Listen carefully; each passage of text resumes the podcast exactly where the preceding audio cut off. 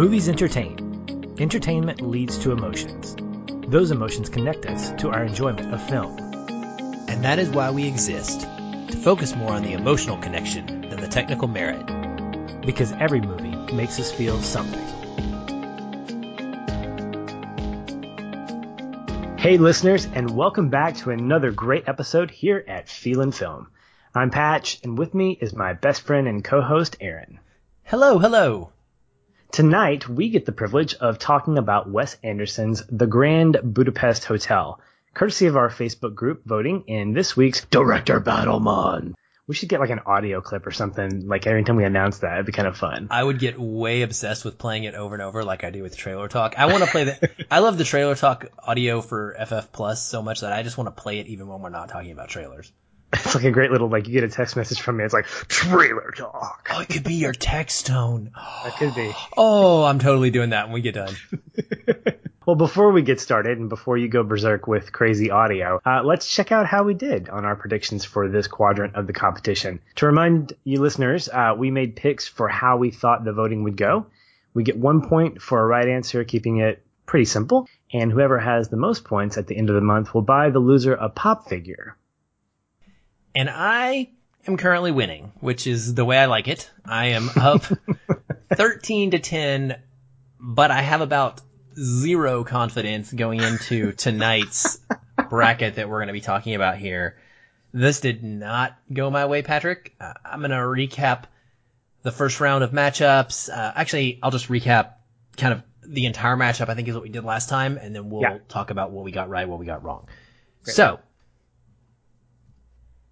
in the first round, we had Inglourious Basterds versus Reservoir Dogs, with Reservoir Dogs coming out victorious. We had Pulp Fiction beating Django Unchained. We had Ferris Bueller's Day Off beating Pretty in Pink. We had The Breakfast Club beating Weird Science. The Grand Budapest Hotel, obviously, won over Moonrise Kingdom. Fantastic Mr. Fox over Isle of Dogs. Boyhood over A Scanner Darkly. And Everybody Wants Some over Last Flag Flying. The next round ended up being Pulp Fiction over Reservoir Dogs. The Breakfast Club over Ferris Bueller's Day Off in a very, very, very, very heated matchup. The Grand Budapest Hotel over Fantastic Mr. Fox. And Boyhood over Everybody Wants Some. After that, it was The Breakfast Club taking out Pulp Fiction. No, it wasn't. I actually don't know what the correct answers are because now I'm reading mine as I just realized, I just realized I'm reading my bracket and not the right answers. I have no idea. So past the first round, you can just ignore everything I said. Anyway, the point is that ultimately the Breakfast Club is not the movie that won. It's the movie that I wanted to win and the movie I picked. Why do I keep talking about it? The Grand Budapest Hotel is the movie that won this bracket. I did really bad, Patrick. Basically, okay, listen. I got one, two, three, four, five, six, seven, eight. Is that right? No. Yes, eight total. Six of those in the first round, and I kept mentioning the Breakfast Club because that was my pick, and it got knocked out pretty early, actually. and now that I am think, remembering, I think it might have lost the Ferris Bueller's Day Off, actually. I can't remember. Dude, this was like two weeks ago. The point is, I got eight listeners. You picked Grand Budapest Hotel for the winner, and that's where we are now. What did you Okay. do? Well, I, I got 10 out of 15, so I have gained two points I on you. you gained yeah I that's exactly what I told you. I knew that So- you were gonna be up on me this one. So it's now 13 to 12, no, fit, well, it, I'm behind one, so it would have been what? Twenty one to twenty. There we go. All right, Yeah. and I think I think we're closer this year than we were last year. Like it was starting to get to be a landslide after the the second quadrant, and I was like, well, I'm just here for the for the popcorn and cookies. Yeah, I think I'd already beaten you basically at this point. so I was like picking out a pop figure. you weren't quite mathematically eliminated, but it was getting close to that point. Yeah. Uh, but So- yeah, so 21 to 20 overall, I'm in the lead. I think that the way the voting has gone in the third week, which we'll talk about next week, uh, will be very close again. I think it'll keep us tight and it's going to be interesting all the way up until the end. So it, it was fun. These votes are a really good time and we definitely would encourage you to come be a part of the Facebook group and participate. There's a lot of lobbying, not, not lobby boying, but lobbying that goes on in each of the threads for the voting when the picks get close, uh, and just watching our listeners go at it with GIF wars and begging each other to switch, switch their votes is a lot of fun. Um, we also want to announce real quick before we move on that the August donor pick has been chosen by our amazing patrons and it was out of classic movies this year. The options were To Kill a Mockingbird, The Wizard of Oz, Network, The Graduate, and I am blanking on one. Oh, it's one I haven't seen. Um, I don't remember now, but it didn't win, obviously. Since It didn't win, but what was it? ah, I'm I'm blanking as well. This is totally like unprepared week. But yeah, I guess uh the my kids are here, listeners. All right, listen, I'm on vacation. I literally just started my vacation for the next week and a half. My dad's coming to visit, and that's where my head's at. So that's why I'm not quite as organized as I usually am. But again, what's the ultimate end goal here is that the Wizard of Oz is what won. And so we will be excited to take our trip down the Yellow Brick Road together at the end of August. And we're also going to have a bonus conversation uh, for our patrons on a 10 year retrospective. So we're going to talk about the movies of 2009 and which ones were our favorites, what has held up, what hasn't, just what that year in film looks like to us now, a decade later. Fantastic, Aaron. And with that being said, we are now in to spoiler country and what a good country it is from here on out. We will be talking about all the ins and outs of Wes Anderson's The Grand Budapest Hotel. So you have been warned. It's not very old, but old enough that you should be a proper moviegoer and get a chance to see it because it's a lot of fun. All right. As we always do, we'll kick off with one word takeaways. I'll go ahead and get us started. This was difficult for me to actually come up with a word because it was an interesting movie to watch, but I will say it's equally as much an interesting film to look at. And the the word that came to mind for me was panache. Very, I know it's such a goof. It's such a famous, like such a fancy pants word, but this is like a fancy pants movie. Uh, lots of color, lots of you know sophistication, and there's a lot about it that feels a, a bit unconventional with the way that the the story is being told. But there aren't a lot of movies that you look at the cinematography alone and you say, man, that's like a supporting character right there. I think that there are few out there. The Revenant is one of those where you are just kind of in awe of how the filmmaker puts something together on the screen, how they use the the uh, the different types of format and the way in which things are placed, and then the story itself sort of becomes an intricate part of that. Most of the time, you get a great story and everything about it, the way it's shot, supports that story. This does that, but I think it takes an equal kind of stance when it comes to its importance to not only Grand Budapest, but most of Wes Anderson's filmography in general. So panache, my fancy word of the night, panache. I love it. I think it was a perfect fit for this movie and for this story. And it's sort of ties into kind of what I was going to get at with mine. And my one word takeaway was artistry. When I revisited this film for the first time in early 2018, it was part of my watching my way through Anderson's entire filmography last year. I, I wrote the following review on Letterboxd. And I said, this is probably the most Wes Anderson movie that he's ever made. It's a culmination of whimsical storytelling, symmetrical filmmaking style, and cinematic detail. One of the smallest moments, which is Anderson's use of sound, exemplifies what I love so much about his movies.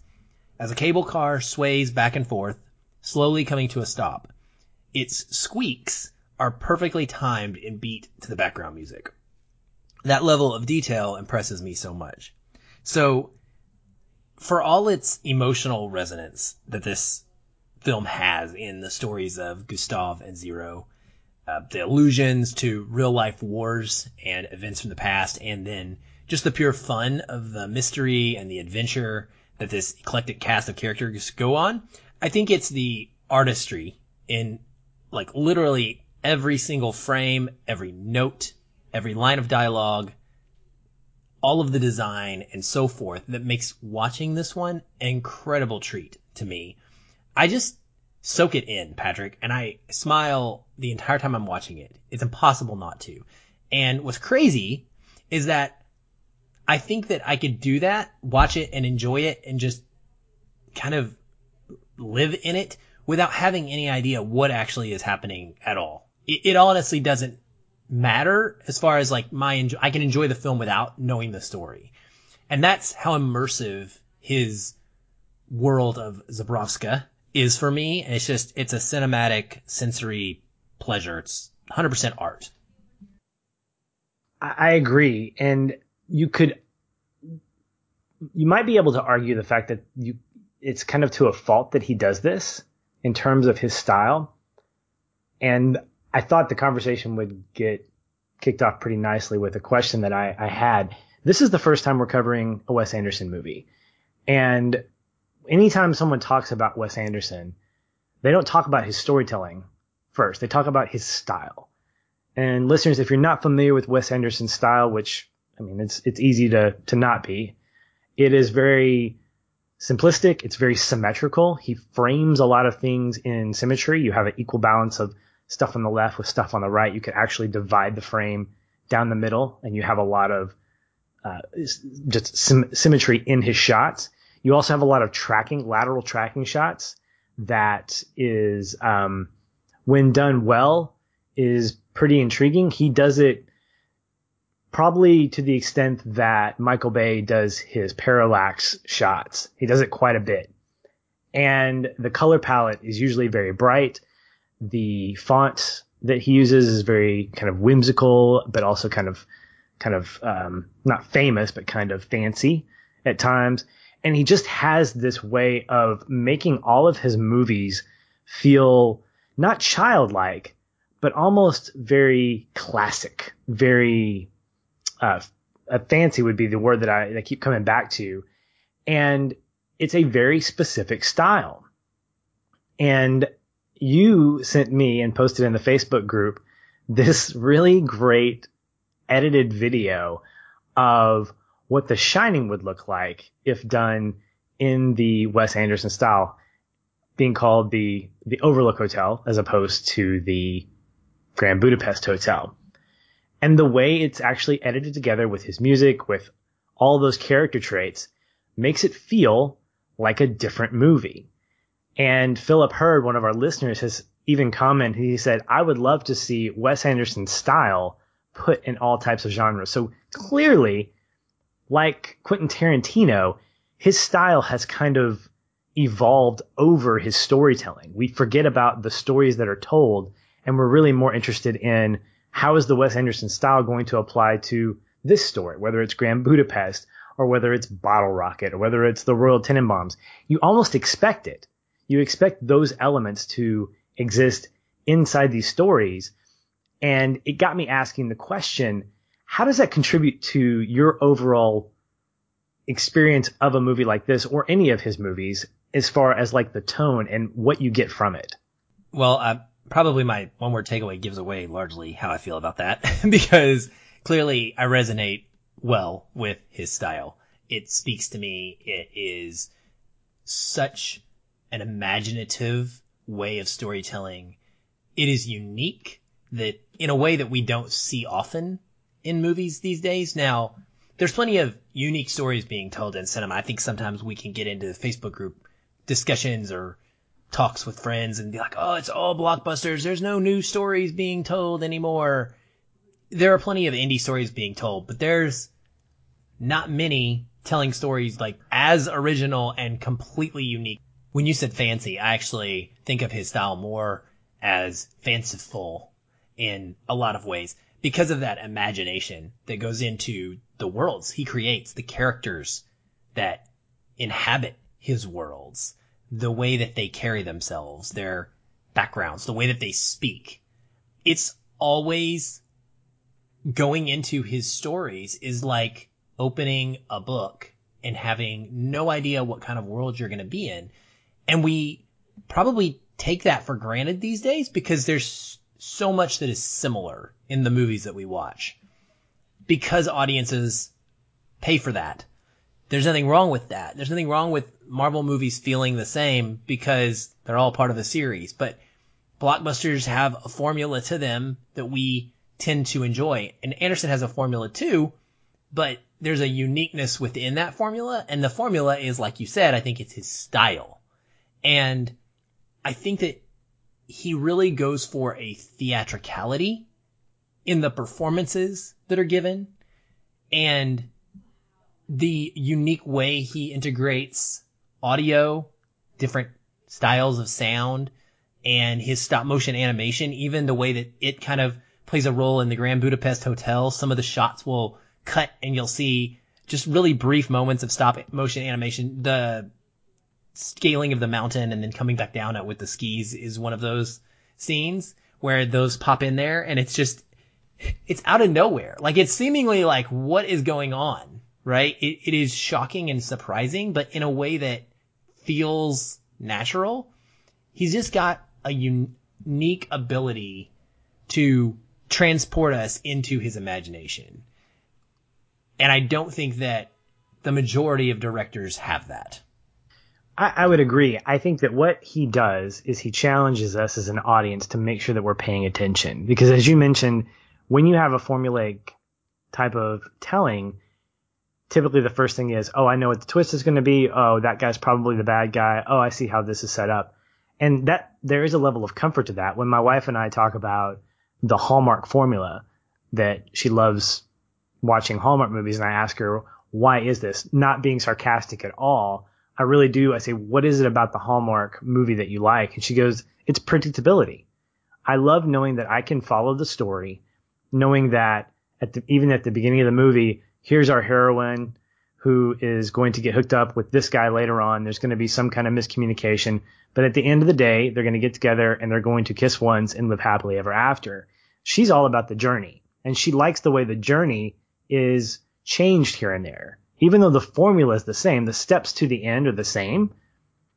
The way in which those steps are done, maybe in and out of sequence or done using different characters or different circumstances, maybe with snow, maybe with leaves, maybe with pumpkins, maybe with trees, whatever it is, she enjoys that. And I'm on that journey with her during the holidays, you know, as I can speak just unequivocally. I like the, the Christmas Marvel, but Marvel, the Christmas Hallmark movies. I love in, uh, watching those with her. But when it comes to Wes Anderson's style, that should be expected as well. I don't think there's anybody out there that would say, Hey, I'd love to see Wes Anderson do a Quentin Tarantino movie in Quentin Tarantino style or to approach a movie like Chris Nolan does using and and abusing and misinterpreting time travel and, and, and manipulating that. No, people want to see what Wes Anderson does because of his particular way in which he approaches his stories. What I think is interesting, particularly about Grand Budapest, and this exists in his other movies as well, is those quick cuts that you talk about. He has somebody narrating and then we cut to one shot, another shot, a third shot, and by the time you get to the fourth shot, you're like, wait, wait, wait, what, what, what, what happened in that third shot? That was something kind of shocking, or that was something that was out of place. He asks us to pay attention because I'm going to show you something, or I'm going to tell you something that you might miss, but when you go back and remember it, you're going to be like, oh, okay. Where I think this can be really interesting, you could call it detrimental, you can call it maybe challenging as a filmmaker, is when you get into more quote unquote serious scenes. So there's a scene with Jeff Goldblum's character, Deputy Kovacs, when he gets his fingers cut off. And here's Jopling in the background. But what would be in a horror genre or a dramatic movie, a more suspenseful movie, you'd have a lot more suspenseful music. You'd have close up shots of bloody hands that scene would carry a lot more emotional weight or a lot more visceral weight. In this, it's played for laughs. In fact, when you see the door close, there's not even any kind of like, like softening. It just goes clip as if the door is completely like made of a blade and those fingers just come off. And the next thing you see is a close up of the fingers and there's Jopling just picking them up. But there's nothing played for any kind of suspense or seriousness. It's all kind of like this is just the world that you live in. This is just part of my world. And I think that's what Wes Anderson does really well. He says, everything about my stories is normal. Nothing should feel out of place. And because of that, a lot of things should feel out of place. And so it challenges us from an audience standpoint to say, he's normalized this. He's normalized what would be something that could be shocking or could be lewd or could be just completely disrespectful. And he's made it just a part of the story, but in a way that doesn't call attention to itself. Because after that scene, I think there's only one more time we see those fingers come out, but that's it. Even, uh, Kovacs's cat, you know, we see it dead on the ground. Man, and then, I know, bring I'm up the sorry. That's such a sad. My kids, my kids were, we're just watching along, just watching along, and all of a sudden it's like, oh my gosh, did they just, and then it cuts to the scene of it like showing the cat from above, and they're, they're just like so then- angry. It's so sad. But the next, yeah, but the next time you see it is in a bag, In a bag, just and he's in, in a carrying- red spot, and that's all he's doing is carrying it around. So there's this, even if there's supposed there's even when there's supposed to be tension or supposed to be anger, not one time did I feel a sense of remorse necessarily, or a sense of anger or anything outside of this whimsical quirkiness. Like, oh, okay, how am I supposed to feel about that? Yeah. Because because it's supplanted with that that score that's like and so you really don't know what you're supposed to feel in those moments the score is amazing and, and you're absolutely right i mean it is a mystery it is a mystery film for most of it. He, they are trying to figure out who killed this woman or how to get away from these thugs that are chasing him in order to try and kill them. And he's breaking out of prison. I mean, you look at like the actual material that is being covered. It's all set on the backdrop of essentially a transition period seemingly between like World War One and World War Two. There's you know, issues with refugees and immigrants going on. Like there's heavy, heavy material and it's all in that whimsical, fanciful style because you're not watching it through the perspective that we typically take when we deal with these topics. We're watching it through the eyes of Gustave, essentially, who is a person who cares about one thing and one thing only, and that's making sure that his job is done and that the Grand Budapest Hotel is taken care of. And so I think that's what he does is he gives us a look into his movies that take us in these places through eyes of characters that we just aren't used to seeing. And clearly there is something more than just special about it for us as audiences. There's something special about it for artists. They recognize what Wes Anderson is doing in film and they want to be a part of it because this is a great example. There are so many actors in this film that star in their own movies that are the draw in the movies that they are in. But in this movie, they play bit parts.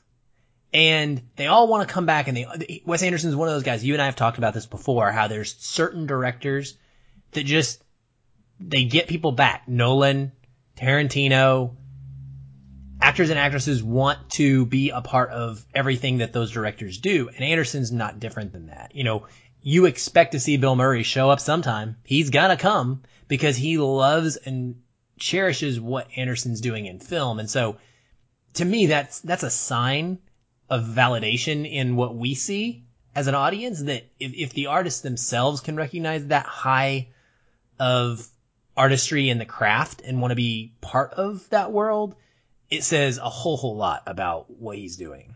Yeah, and I mean, obviously Wes Anderson's not the only game in town, but he's the only game in town that's doing what he's doing. And you can probably say that about a couple of different directors, but he seems to stand out as a director among directors who says, this is what you're going to get in every one of my movies. And it's also going to be something that is going to be given long-term appeal. Like you look back as far as 2009 when his first movies came out, nothing has deviated from from that way in which he films things. He looks at it from an artist's point of view. This is not just about shooting for narration. It's shooting for art. At any one of those points, you know you could probably screen cap a scene and put that as your desktop wallpaper. Or you could pause it and look around and see all the details of things happening in the background, not just people, but the way in which he is so meticulous with the actual sets that I think someone's called it a a moving diorama because of the way in which he just builds these sets in order to use them for two or three different shots. I mean, I would love to go to the set of the Grand Budapest that in some cases is probably a miniature. I was gonna say you could probably hold it in your hands of you going to it. That's true, but again, he crafts like when he does those lateral tracking shots, there are at least two big giant rooms that he goes back and forth, and there are lots of things in those two rooms that are very purposeful in the way in which he sets them up. So adding that visual thing allows him to be able to say, my stories don't have to be compelling. They don't have to have deep, meaningful things. We talked about this a little bit in Hobbs and Shaw about the value of popcorn theater, popcorn movies. You could probably classify this as probably a simple popcorn movie because there's not a lot going on, even though there's a lot going on. But you're right. The, the story itself is pretty, pretty simple. It's a mystery and it's escape, things that have been done time and time again. But as our friend James Harleman says, new ideas don't exist. They're just refreshed. And I think that's where Wes Anderson shines. He says, you know what? Let's create a movie about this, but let's use dogs. Oh, you know what? And let's not use people. Let's actually do stop motion animation. And so that creativity that goes along behind that of having simple stories where you're exaggerating or playing more conceptual ideas with the sets and with the the actual scenes, I think adds that flavor that always feels new and refreshing, which I think is why one of the many reasons why his his movies have not gotten tired. I mean, you take someone like Michael Bay, his style is clearly there and there is an audience for that, but you wouldn't necessarily catch a lot of actors saying, you know what, I want to be in the next Michael Bay movie. And again, that's not knocking him. It's just that what Wes Anderson does, does for the sake of the entire story not just for the the narrative being told. Yeah, and like I said earlier about theatricality, it allows performers to perform. Yes. Even if it's vo- even if it's voice performances, his actors and actresses they get to do their job and maybe inhabit different characters than they really have a chance to in almost any other production. So I think that has to be a draw for them to be like, you know, eh, for a Bill Murray to be a Steve Zissou, right? Or whatever. Like the difference in that character versus a character like he plays in Groundhog Day or something is very, anybody could do that, right? There's such a flamboyance to the way that some of the characters in Wes Anderson movies are. It, it just allows them to go nuts and really stretch and have fun and experiment. And I love that because as an audience member, it's just such a joy to watch it. Well, this movie centers around, I would say, two characters or three characters or one character, depending on at what point you drop into it. But we'll go ahead and settle primarily on the overall narrator, which, or not narrator, but the overall character, which is our friend Gustave, who is the proprietor of the Grand Budapest, Budapest at one point. And that is where his identity lives as we come to find out. He places this incredible value on his reputation and that of the hotel uh, throughout most of the film, at least. So I wanted to ask a first question: Is how do you think that defines his life in terms of the the film itself? So, Gustave's job as a concierge is definitely what he cares about most, and I think what I really hone in on when watching him throughout this film is just the way in which he is unapologetic about everything he does. When people call him out for or question his romancing of these older women, thinking perhaps that he's Blonde doing women. it. Blonde, blonde. women, yeah, Yeah, sorry, sure. gotta be blonde.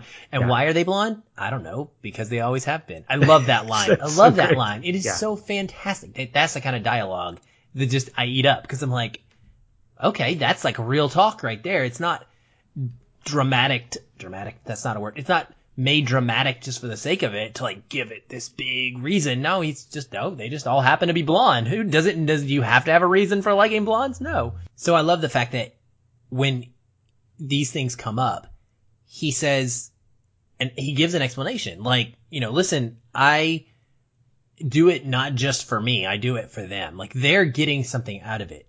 This is not me sweet talking an old lady so that I can get into her will. He actually is genuinely shocked when he finds out he is in her will.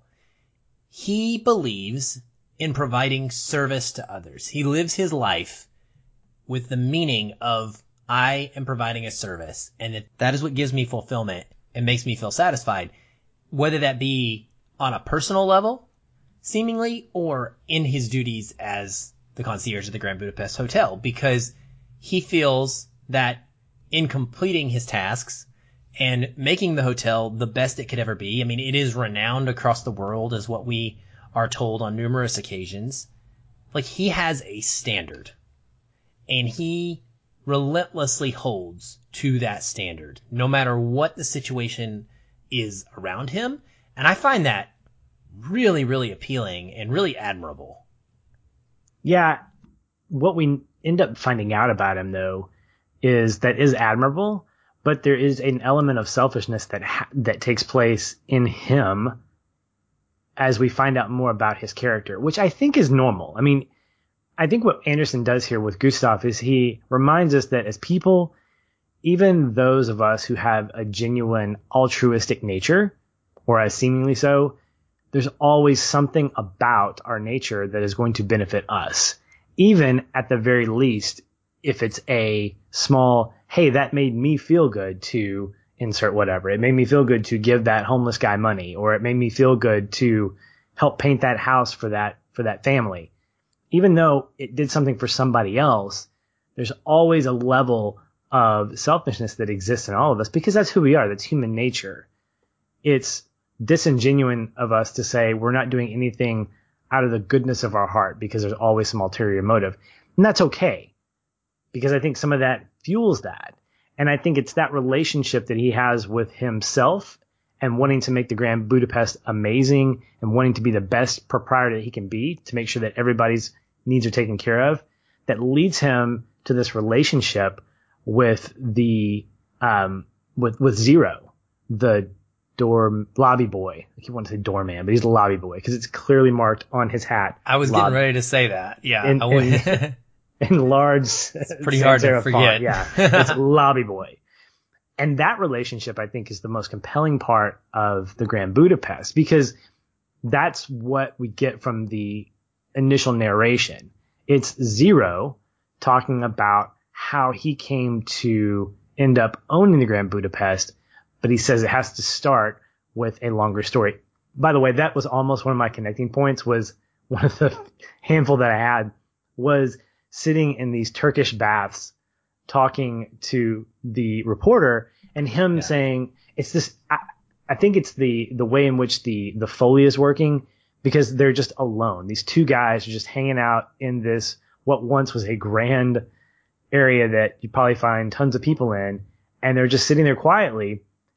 And the reporter asks him how did you come to acquire this? And he goes ah that's a longer story. Would you care to have dinner with me? And I'm like, oh, I love that. That's a fantastic little transition. Even though it's been done before, it just feels very genuine, very simple. It's almost as if Zero is like he's anxious to tell his story, which yeah. is like somebody, yeah, like maybe nobody ever has asked him. And you're absolutely right. I actually forget about this. I feel like every time I rewatch the movie, I forget that it starts this way, and I felt surprised again all over when it was like, oh my gosh, why are we starting? In the past. And oh, that's right. We're going to get to tell the story of the Grand Budapest Hotel from Zero's perspective, which I think is always important to remember that this is coming from Zero's perspective. And when we are having a character recount the past, we are seeing Gustave as experienced from Zero, not Gustave as necessarily Gustave was in reality, which is always just a cool thing to keep in mind when you're watching. But yeah, that that's an awesome start, and especially like when you see Jude Law in the movie and you think, oh, Jude Law's in this movie, of course, like that's great. Like, and then Jude Law's gone because he's just taking notes. That's all his job is. But even his appearance is a story in and of itself because the movie begins with him as an older person, as a as a seasoned writer, talking about the fact that stories don't just come to writers. There's he, and he great he makes this great speech at the beginning. I don't know who he's talking to. Maybe it's a radio show, but he appears to. I, I can't tell if he's like recording something or it doesn't really matter. But the point of his conversation with us or whoever is the fact that he's saying great writers don't just come up with things out of thin air. They are great observers. And when those great observations take place, then they can begin to craft that narrative in a way that's appealing to their audience. And it's almost as if Anderson is saying, I'm about to tell you, audience, sitting in your theater seat or in your on your couch, I'm going to tell you a great story. And it's going to be a story told from my point of view about someone else. It's going to be secondhand, but Aaron, in actuality, it's third hand because Jude Law's character is telling a story about a guy who's telling a story about how he gained a hotel by telling the story of someone else from a secondhand point of view, as if you mentioned. So we have this like kind of storytelling inception thing happening. And we, you can almost make the argument that, well, how reliable is this? But as an audience, we don't care because we are all about the compellingness of the story. We are the girl that comes up and looks at the statue with all the, the keys on it with our little book. We don't care that the story is true or not true. We just want a compelling story. We want the story to be interesting. And by the end of the movie, as an audience member, I feel satisfied. I feel like I've gotten a great story, even though there's probably half of it that I don't know about because of that unreliable narrator. Or in this case, three unreliable narrators. And I think it's pretty fantastic that Wes Anderson makes that distinction, but like the rest of his consistent style, he does it in a way that's very subtle. He does it by changing the aspect ratio of the movie. So we're in 16 by 9, standard like 2017 uh, ratio. And then when we go backwards to Jude Law as as a young person, this young writer, it switches to I think an older motion picture style. And then in most of the movie, then it goes to that kind of four by three ratio, not only to tell us that we're in a certain period, but to also reinforce the fact that we're talking about a story within a story within a story. And it's, it's fantastic. It's brilliant. It's brilliant filmmaking. And, you know, this is the kind of thing that a lot of cinephiles will hang their hat on and speak to about someone like Wes Anderson. And I, I gotta say, I'm one of them at this point because with regards to him, especially and these changing of formats within a movie in order to draw you into a certain feeling as an audience member, I'm here for that. A, a ghost story was very similar, made by David Lowery. It's in the same thing and it looks almost like you're watching the movie through an Instagram filter or through a Polaroid camera lens. And there's something about it that really worked for me. It's not just done to be fancy and to be different, you know, and to be highfalutin or whatever. Like there is an intentional artistic reason to draw you into that world. And I think you nailed it that that's what Wes Anderson is trying to do with this like story within a story. It makes perfect sense. So the story expands beyond just Gustave and it starts to involve who we later discover played uh, played by that the older proprietor as a character named Zero. And then the movie takes an interesting turn. It begins to be a story about both of them.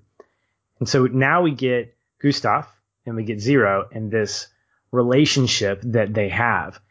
And what I've seen through this story is that Gustave actually goes through a transition, starting out as what we might perceive as a shallow individual or someone who cares, yes, about the, the hotel, but equally as obvious about his own personal wants and needs to being a little bit more honorable as the movie goes on.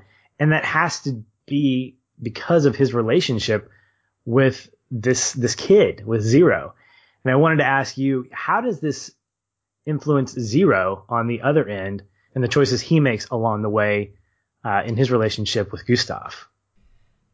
Well, I, I gotta say, so I think that the pieces that we learn about Gustave that are recounted to us with Zero being the narrator and his eyes is what's important here. These are the parts of Gustave that he remembers and that he carries with him in life. You know, even though we're best friends, I don't remember every single interaction we've ever had in our lives, right? I hone in on certain memories, certain events, the ones that left a mark And that's what Zero is doing. And so the elements of his personality that he brings up, I think are intentionally mentioned as a way to show us what Zero learned from him. And you know, one of the things that I love about the relationship is how intentional he is, Zero, in showing us that Gustave was constantly being rewarded for his good deeds without expecting necessarily to get a reward. So it happens with Tilda Swinton's, you know, Madame D when she passes and he's given this painting and ultimately given the Grand Budapest because he treated her with respect. He treated her the way that she felt she needed to be treated. He provided her something that she was missing in her life and she gave him something in return and it ends up benefiting him. Also, Henckels, Edward Norton's surprise. Um, I keep calling them Nazis because they're supposed to be, but his character that shows up as an inspector on a train. And there's this great scene there where Gustave is talking to Zero and they come on and they don't want to take his papers and he tells the soldiers, he says, you can't arrest him simply because he's a bloody immigrant. He hasn't done anything wrong. So he sticks up for him just because it's the right thing to do. It's what he believes in, which is also very timely, by the way, watching that today and thinking about the current state of the world. But then Henckels comes in and he tells Zero this story about how Gustave was very kind to him when he was a boy.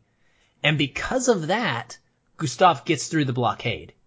Because of a seemingly unrelated thing that he did years ago, he treated a boy with kindness simply because that's what the right thing to do was. That's who he was. And here it comes back to benefit him later. And I think Zero hears these things as the film goes on and learns them. And I truly believe that's carried forth with him and over his life. I also think that he's learned from Gustave about privacy to some extent. He says at one point that Gustave never told him where he came from and Zero never asked about his family. Zero has never talked about Agatha. He's very reserved. He's very private and personal about that part of his life. And it's not until the very end that we find out the details of that love and that romance. And I think that that's something that maybe he emulated from Gustave throughout his life was keeping himself very private and very, you know, hidden. So I think the influence in that goes out to our third level with the writer that Jude Law plays because at the end of the movie he says, I never went back to the hotel. I continued my my vacation or my travel log. But the way in which there's a great shot that I absolutely adore. It's at the, the tail end right before we kick back to what I guess would be present day. And he, he's just sitting there in that 1970s furniture, in that, in that couch, in that chair, just contemplating. in fact, at the end, um, Zero says, Are you coming up? He goes, No, I think I'll just stay here for a while. And I think he is contemplating in the same way that Zero did with Gustave what he's learned from this and how he understands there are certain things that I can say in my writing and there are certain things that I should keep private. And there are probably things about my life that not everybody needs to know. As a writer, you should be able to have that distinction. You can hide behind characters, you can hide behind stories, and you can get back at people, or you can have these different stories that, that help get you therapeutically through things. But this writer, this young writer, didn't, I think he was influenced in a way like Zero was in that he understood what to write, when to write, and how to write it, which I think is what made him a great writer. Not just that he was crafting a compelling story, but that he was crafting a story that didn't have to have all the answers. And for Zero, I think he also learned from Gustave about how to stand up for himself and how to fight for his own things that he needed. There, there are two great scenes, both involving Agatha and they're both the same thing that that take place. Um, Gustave is interviewing her, and he's just giving her flowers, and just uh, and essentially. The look, the look on his face. It's sitting so, back there in the background. Just he's flirting with you. Is he flirting with you?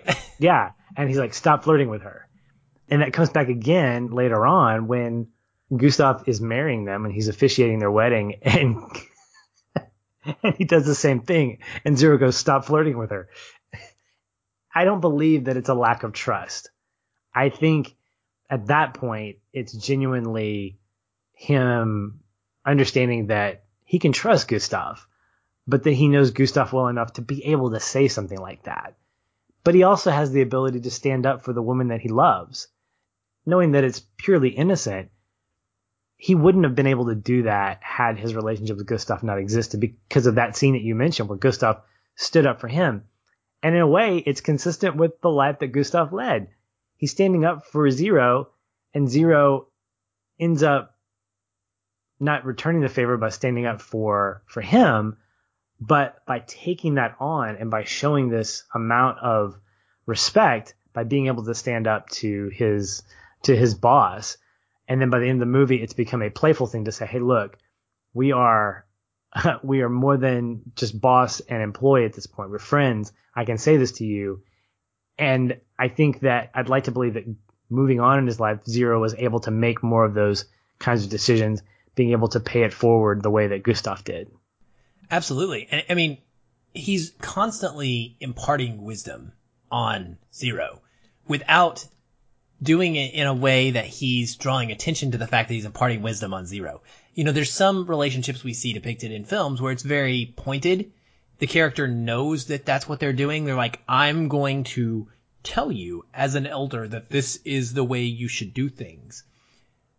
But it comes from Gustave to Zero more so in a way of, like I said, those reveals that we talked about earlier with the good deeds coming back. I mean, there's more than the ones I mentioned. There's the fact that the tall, scar-faced guy in the prison, right? Who is seemingly the scary guy. And Gustave is like, do you want some food? Cause I got some food. It's good food. And he finally comes and he eats it. What happens? Later, that same guy is there and breaks the neck of the person trying to rat Gustave out when they're going to escape. He protects him. Not because he was asked to, but because Gustave gave him some good food and wasn't afraid of him and in, in, engaged with him. And then there's a moment where he's talking to Zero as well about Serge. Um, I think he's asked about the fact that Serge betrayed him. And he says, I'm not angry with Serge. You can't blame someone for their basic lack of moral fiber. He's a frightened little yellow bellied coward. It's not his fault, is it? That was fascinating to me because to me that's like imparting that wisdom on him without even necessarily kind of intentionally doing it. He's just answering a question about how he feels. And he's saying, look, I understand. And I, he's, it's, it's about empathy. He's under, he's having empathy for Serge and the situation that Serge was put in. And he's saying not everyone is going to live with the same standards that I live with and that that's okay. And that I'm not going to treat them different because of that. And he, de- Zero definitely takes that with him in life. And of course it also shows itself in a, the most fun way, I think, which is the whole society of the cross keys, which is awesome. Like one of the most fun things in a Wes Anderson movie ever when they start picking up the phones and then you get the fun little Bill Murray cameo and it's just this spy network, essentially underground, coming together to protect one of their own. Fun fact, so the Navy has uh, service ratings, right? We have little badges um, for that define what our job is in the Navy. And for a yeoman, it's crossed quills because I was in administration. Well, our storekeeper rating is cross keys. Um, we have one that's it, it looks very similar to the way that it looks in the movie. And it just, I couldn't help but think, I was like, man, that looks like, you know, military rating badges is what these guys have. And it gives a lot more weight to the scene at the beginning of the movie, the tribute scene, right, with all the keys and stuff, when you understand like what really that meant. That there's this whole world of concierges that take their job that seriously. Like, can you believe that? Can you imagine all the people? Like, what if there's bankers, Patrick? People we interact with every day. What if there's a, a society of cross dollar bills or something. And like bankers that truly believe they're providing a service, you know, cause your friendly neighborhood bank. It's an interesting thing to think about. Uh, and it is. It's a behind the scenes world that could exist that we don't know about. I'm gonna I'm gonna go out on a limb and um, we try not to go back to points that we've already made, but something you've you've talked through is something I want to really bring up. Something about Gustave I genuinely think that he represents that person who sees no ill will in people, not fault, because obviously he sees fault in people. Um, but he doesn't see it as a flaw that's going to ruin the world. It's like, it's not that person's fault. He genuinely sees the best in people and he starts from a palette of purity as opposed to a palette of judgment or prejudice or racism. And I think that what's interesting about him is that when we think about a person like that, when we think about that character, person, individual, however we want to talk about him, I mean, I'm to, I'm to use Superman as an example. We see a guy, and I'm not doing this intentionally to, to make you laugh. This is just kind of what came to me. We see a character that Gustave represents who genuinely sees that people are hurting and they need to be rescued. I don't think he sees people that way. I think that like the Superman character, he sees the best in people and wants to see redemption from those people. And I think what Gustave represents is that person who starts from a place where he says, you know what? I'm going to believe the best about this person until he proves me wrong or until she proves me wrong.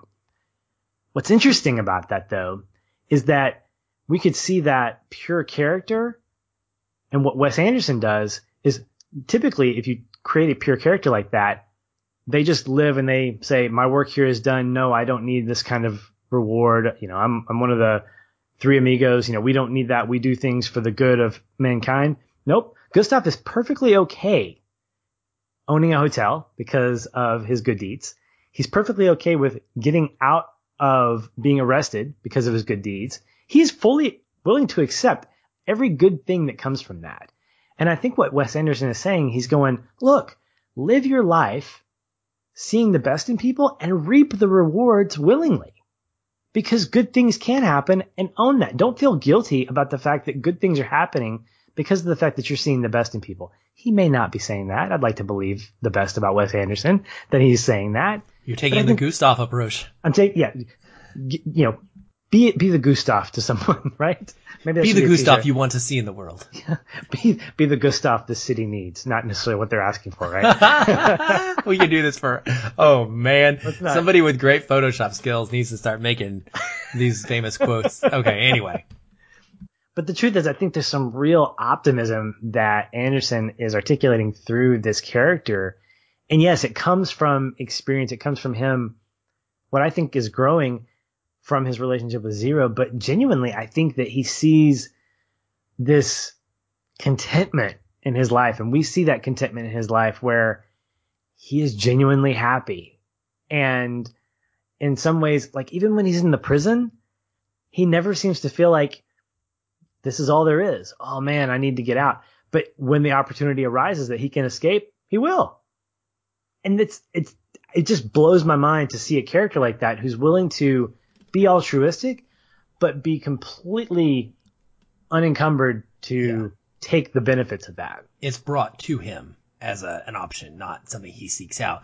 Did you yeah. finally see why I was gushing over the comparison to Paddington 2 at this point? Yes. And not only the visual look, but especially the whole prison sequence and the way everything goes down with the way he's accused falsely and for stealing something he didn't steal, uh, essentially, you know what I mean? Like the way the breakout happens, the same type of characters he meets. Mm-hmm. It's, it's pretty awesome. It and is. it has a lot of, it's really fun if you go back and watch Paddington 2 now, you'll, you'll absolutely be, you're like, oh my gosh, like this is it's such an homage.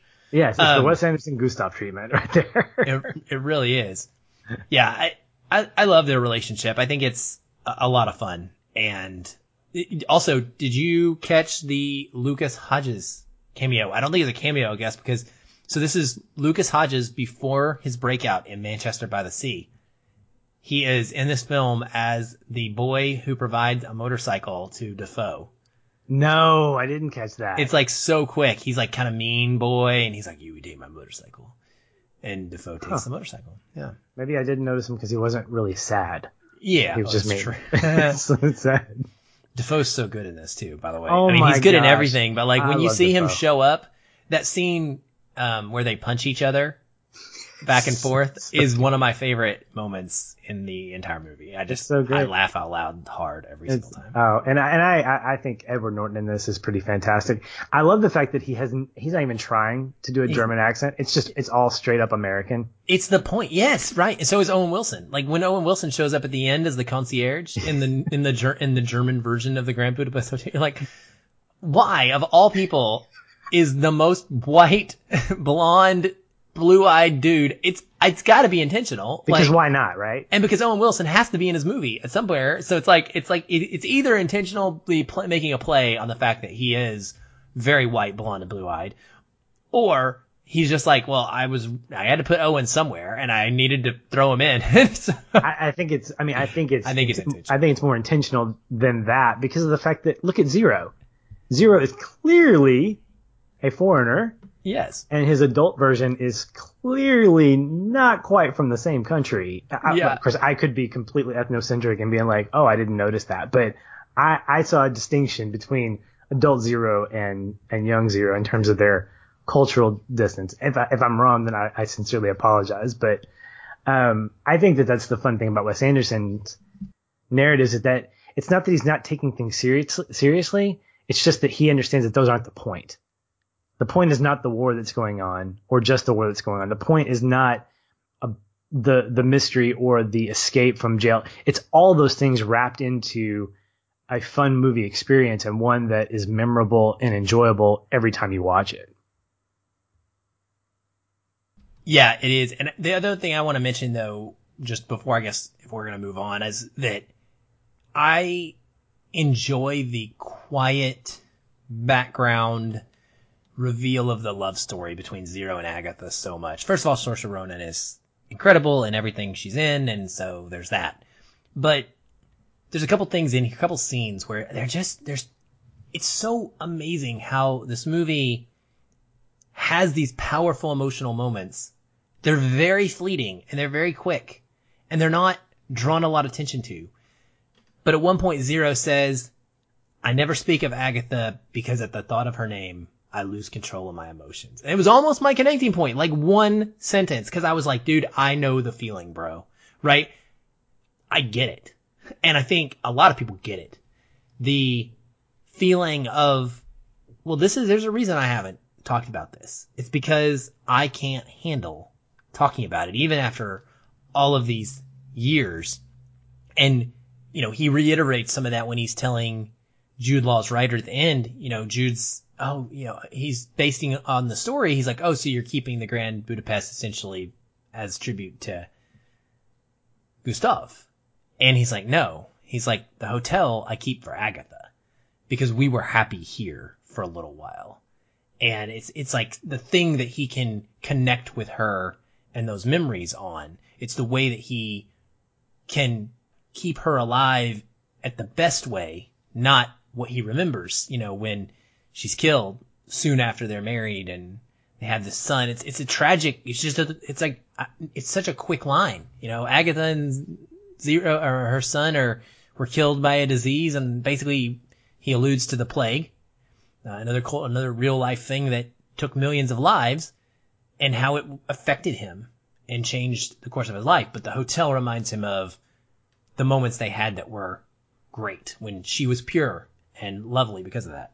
Well, and that goes back to when we see from it's a director's choice not to make that the point.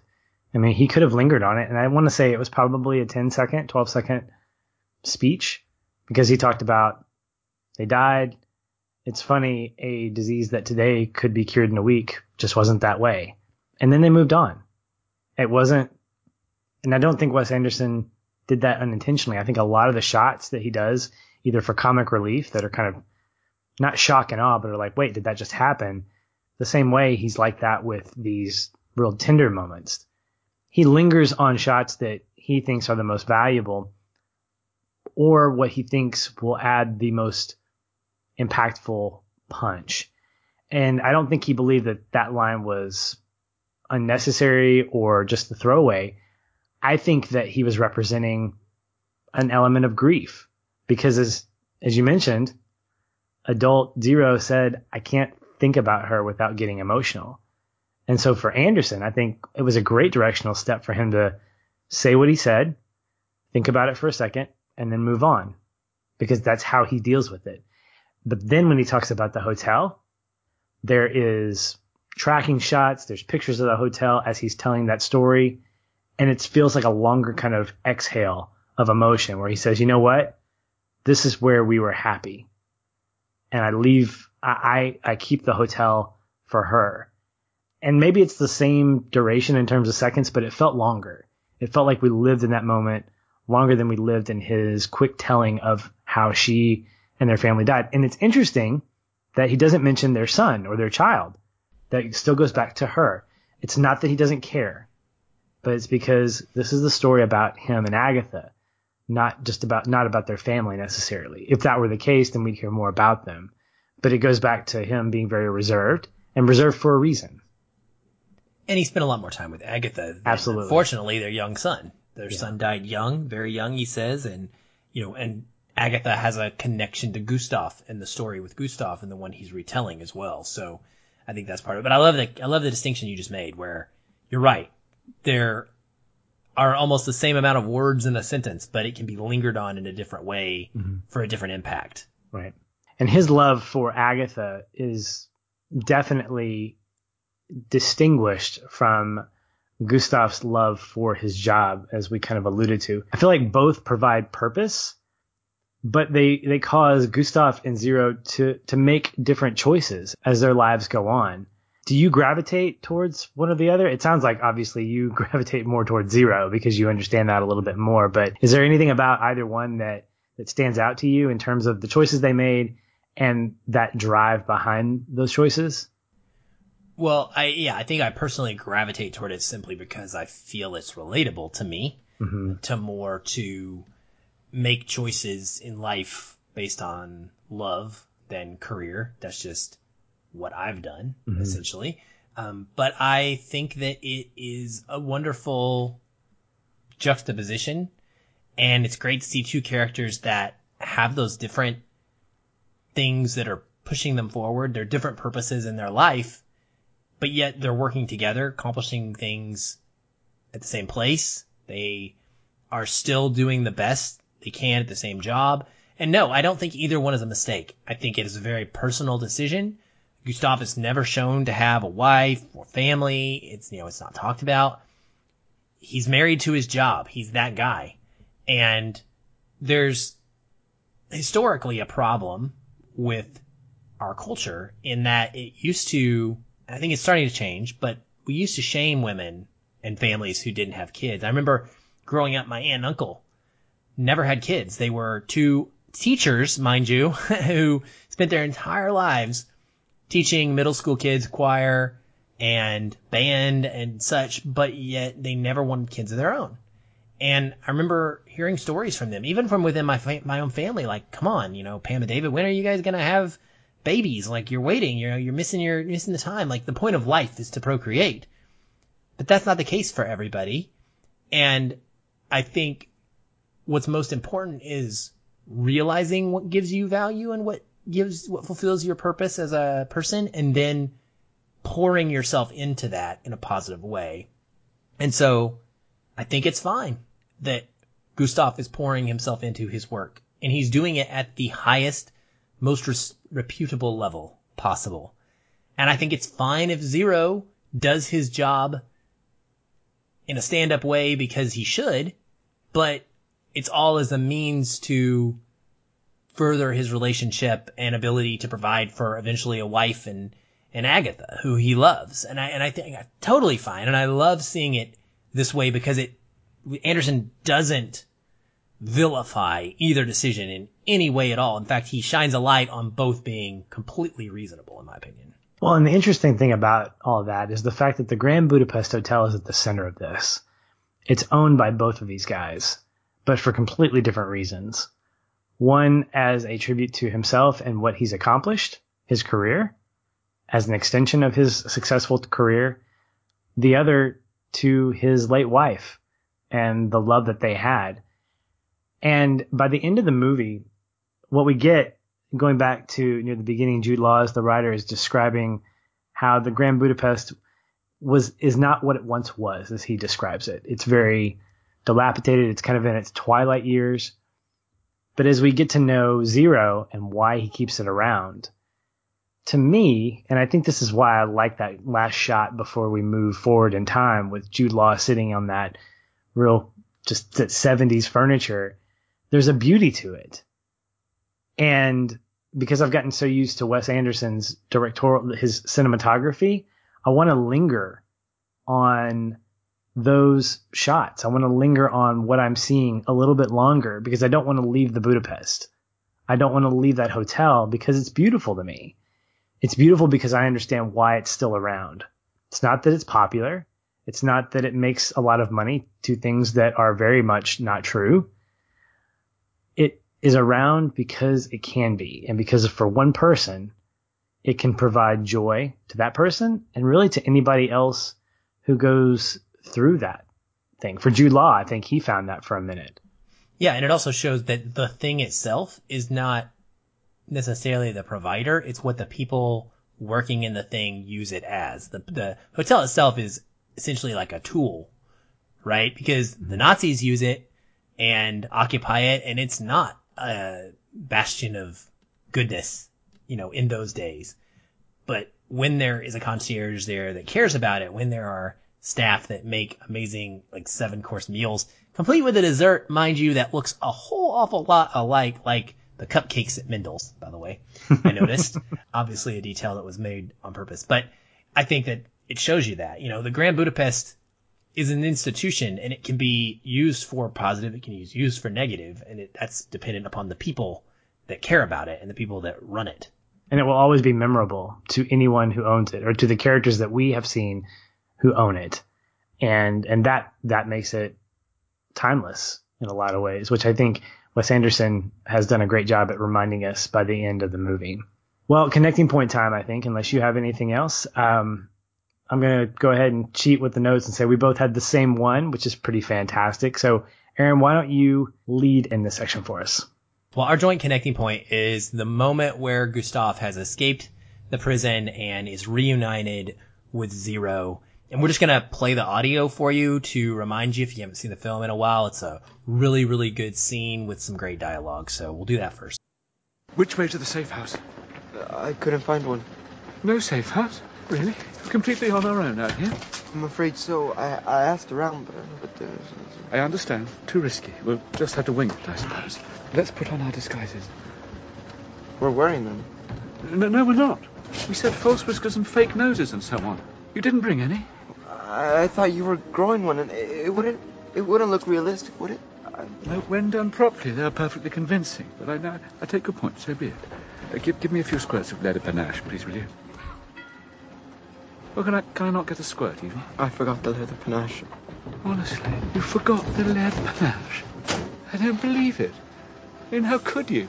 I've been in jail, Zero. Do you understand how humiliating this is? I smell. Ah, that's just marvellous, isn't it?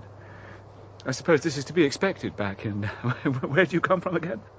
Aq Salim al-Jabat. Precisely. I suppose this is to be expected back in Aq Salim al-Jabat, where one's prized possessions are a stack of filthy carpets and a starving goat, and one sleeps behind a tent flap and survives on wild dates and scarabs. But it's not how I trained you. What on God's earth possessed you to leave the homeland where you very obviously belong and travel unspeakable distances to become a penniless immigrant in a refined, highly cultivated society that, quite frankly, could have gotten along very well without you? The war. Say again? Well, you see, my father was murdered, and the rest of my family were executed by firing squad.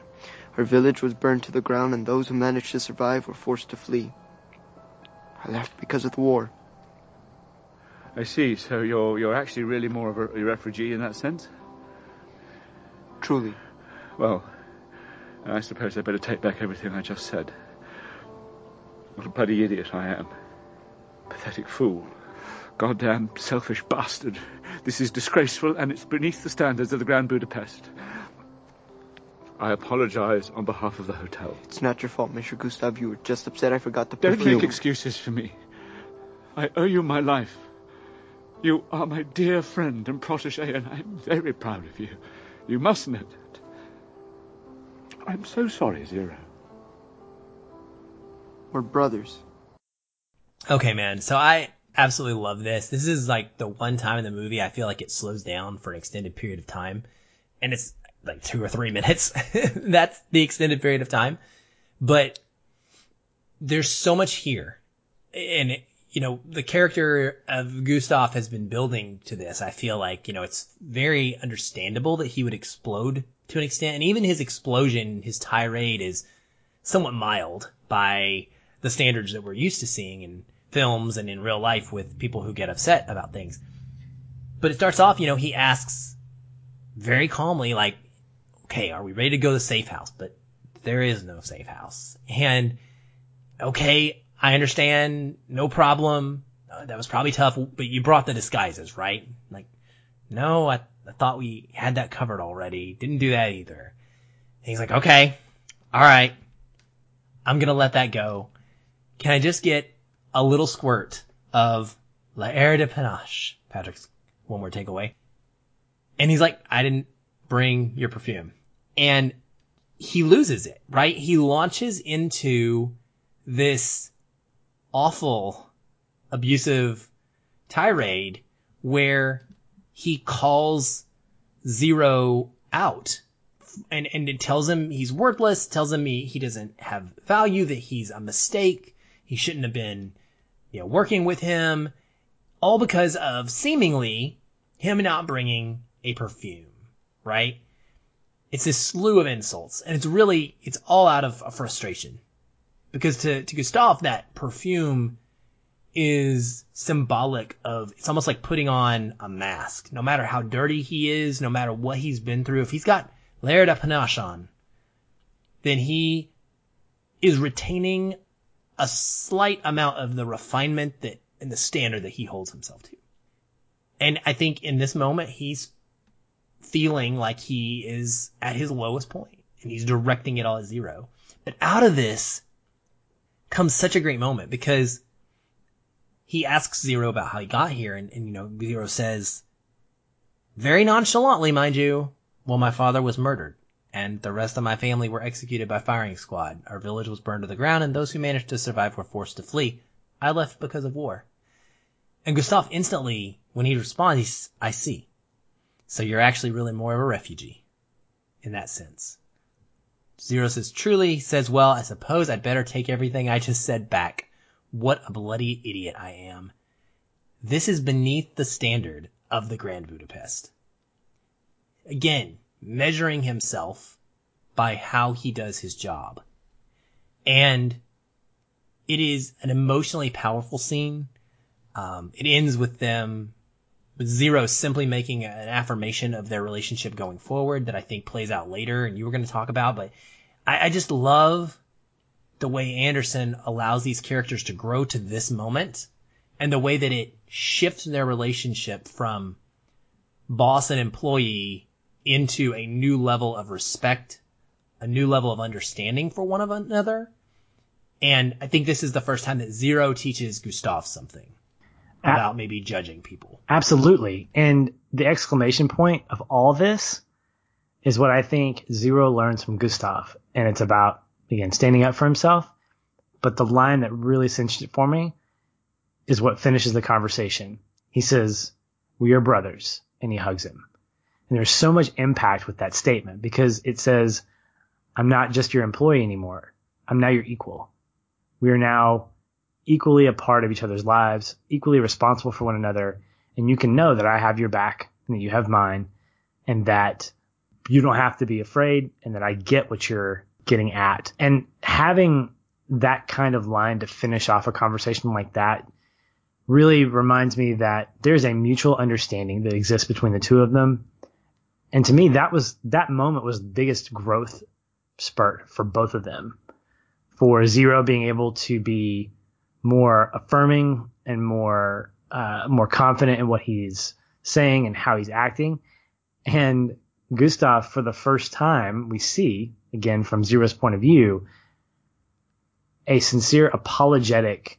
Oh my gosh, I made a mistake, yes, under the umbrella of the Grand Budapest standards, but seeing him own that and say, I was wrong. That's a big deal because we've, up to that point, we've not seen that. We've not seen an apologetic person. We've seen an altruistic person who reaps the benefits of those things. But having that moment right there at the end and having them hug, that was beautiful. I mean, hugs are great, you know. Brothers don't shake hands. Brothers got a hug, as Tommy Boy would say, you know. And Get out, bitches. Sorry.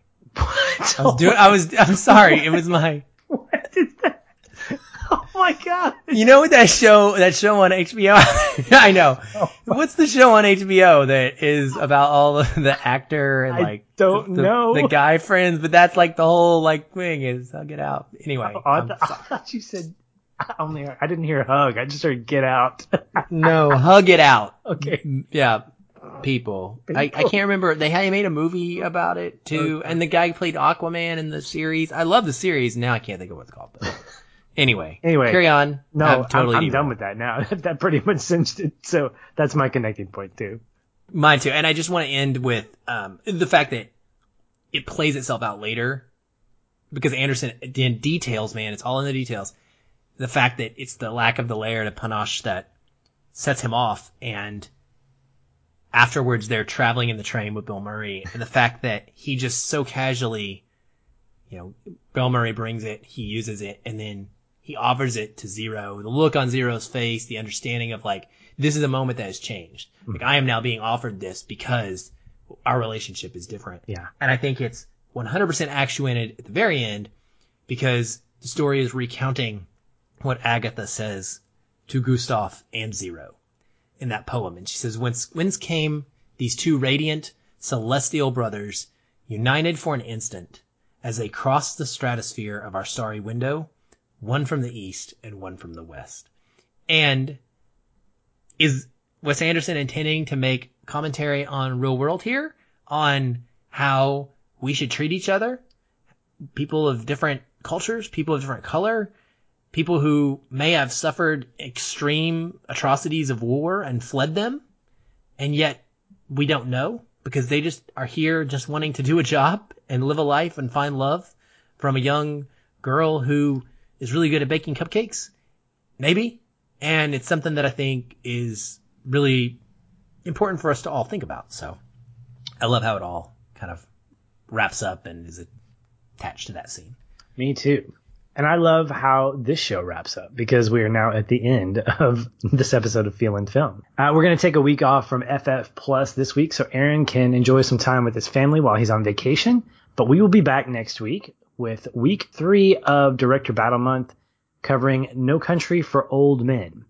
Week four voting is going on now, so if you are not part of the Facebook group, be sure to join and be part of our final selection process as well as all the great conversation that goes on in there. Aaron, thanks for another great conversation, and we'll talk soon. Hey everyone, thanks again for listening. If you enjoy the show, we'd love to hear from you. You can leave us a review on iTunes or wherever you're listening. These help increase visibility for the show and grow our community of listeners like you. We also invite you to connect with us further by joining our ever growing Facebook discussion group. A link to that is in the show notes, or you can just search on Facebook and find us that way. If you'd like to continue the conversation with me, you can follow the show on Twitter at Feelin' Film or connect with me in the Facebook group. I'm very active in both places and would love to chat. And if you want to connect with me, you can find me at Shoeless Patch on both Facebook and Twitter. Be sure to tag me in any comments so that I'll be notified and not miss you. Once again, thank you for listening. We'll be back soon. Until then, stay positive. And keep feeling film.